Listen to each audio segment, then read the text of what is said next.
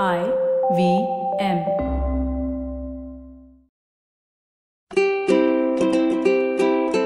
Hello and welcome to the Habit Coach podcast.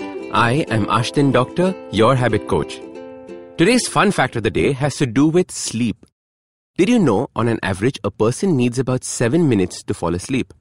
Anything less than 5 minutes actually is a sign of sleep deprivation. Anything more than 10 minutes and your sleep could be in jeopardy.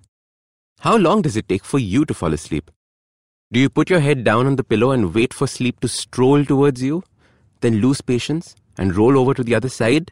After a minute, try fluffing up the pillow and lie down frustrated? By now, all the sleep has disappeared. You stare at the ceiling and count the number of cracks on it. Soon the cracks start to form faces and shapes. You wonder if there's a water leakage problem. You're wide awake and forcing sleep, but you have no idea how. Can you relate to this? Isn't falling asleep supposed to be easy? So why is this so hard? Falling asleep is hard because no one has taught us how to deal with the sleepy, restless mind. This sleepy, restless mind will eventually turn to negative thoughts, thoughts that haunt us, things that make us feel bad. And this is because the mind has been let loose. The cracks in the ceiling will make you wonder how much it would cost to paint the house but you don't have that kind of money. You feel like a loser. And all this from not being able to sleep. The tossing and turning is endless. Left side, right side, stomach, back.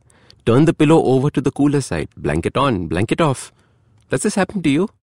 The restless mind has now made a restless body. And best of luck if you're sharing your bed with someone. But the worst effect of a restless mind is the lack of sleep, both in quantity and quality. Imagine you followed the habit coach sleep alarm and are in bed on time for your seven and a half hours of sleep.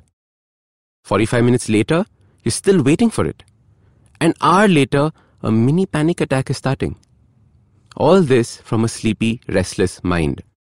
The best way for you to deal with this is for you to create a sleep dream or a sleep primer. A sleep primer is a thought you plant in your mind just as you lay down on your pillow. The primer is the beginnings of a dream. It prevents the mind from getting restless.